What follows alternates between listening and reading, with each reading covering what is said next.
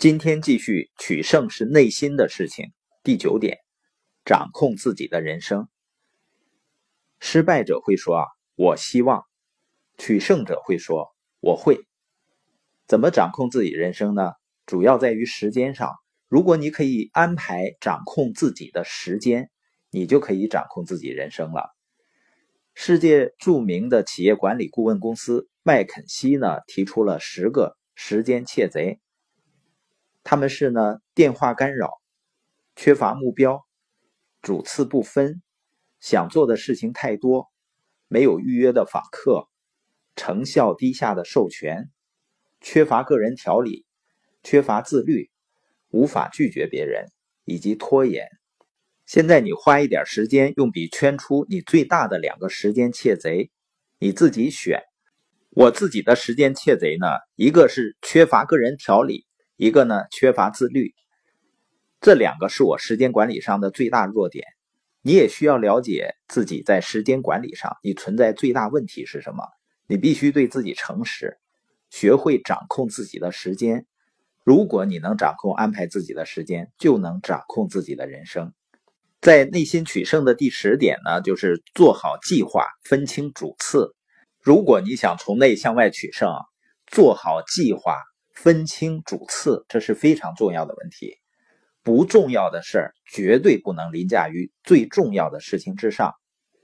那在一个人生命中做好计划、分清主次，主要是两个方面：一个呢是工作方面，一个呢是个人成长方面。如果你有一定数量的事情需要完成，你需要把事情呢写在纸上，或者写在手机的备忘录上。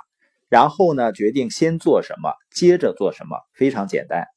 然后给每件事情设定一个完成的期限。当你做一件事情的时候，就专心的把这件事情完成为止，也就是按照工作的优先次序来排列好所有需要做的事儿，然后设定每件事情的时间期限。这样呢，你才能够在预计时间之前完成。所以呢，按照重要性来确定工作的优先次序，再确定时间表，把它写在日历上。那关于成长呢？成长肯定不是自动发生的，但是如果你每天持续做跟成长有关系的事情的话，你会为自己的进步感到惊讶的。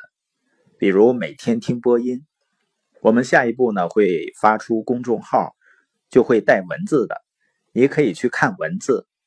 然后呢，去分享，因为最好的学是教，是把你想要理解的理念去分享给别人。在这个过程中，我们才能够真正的有了认知上的提升。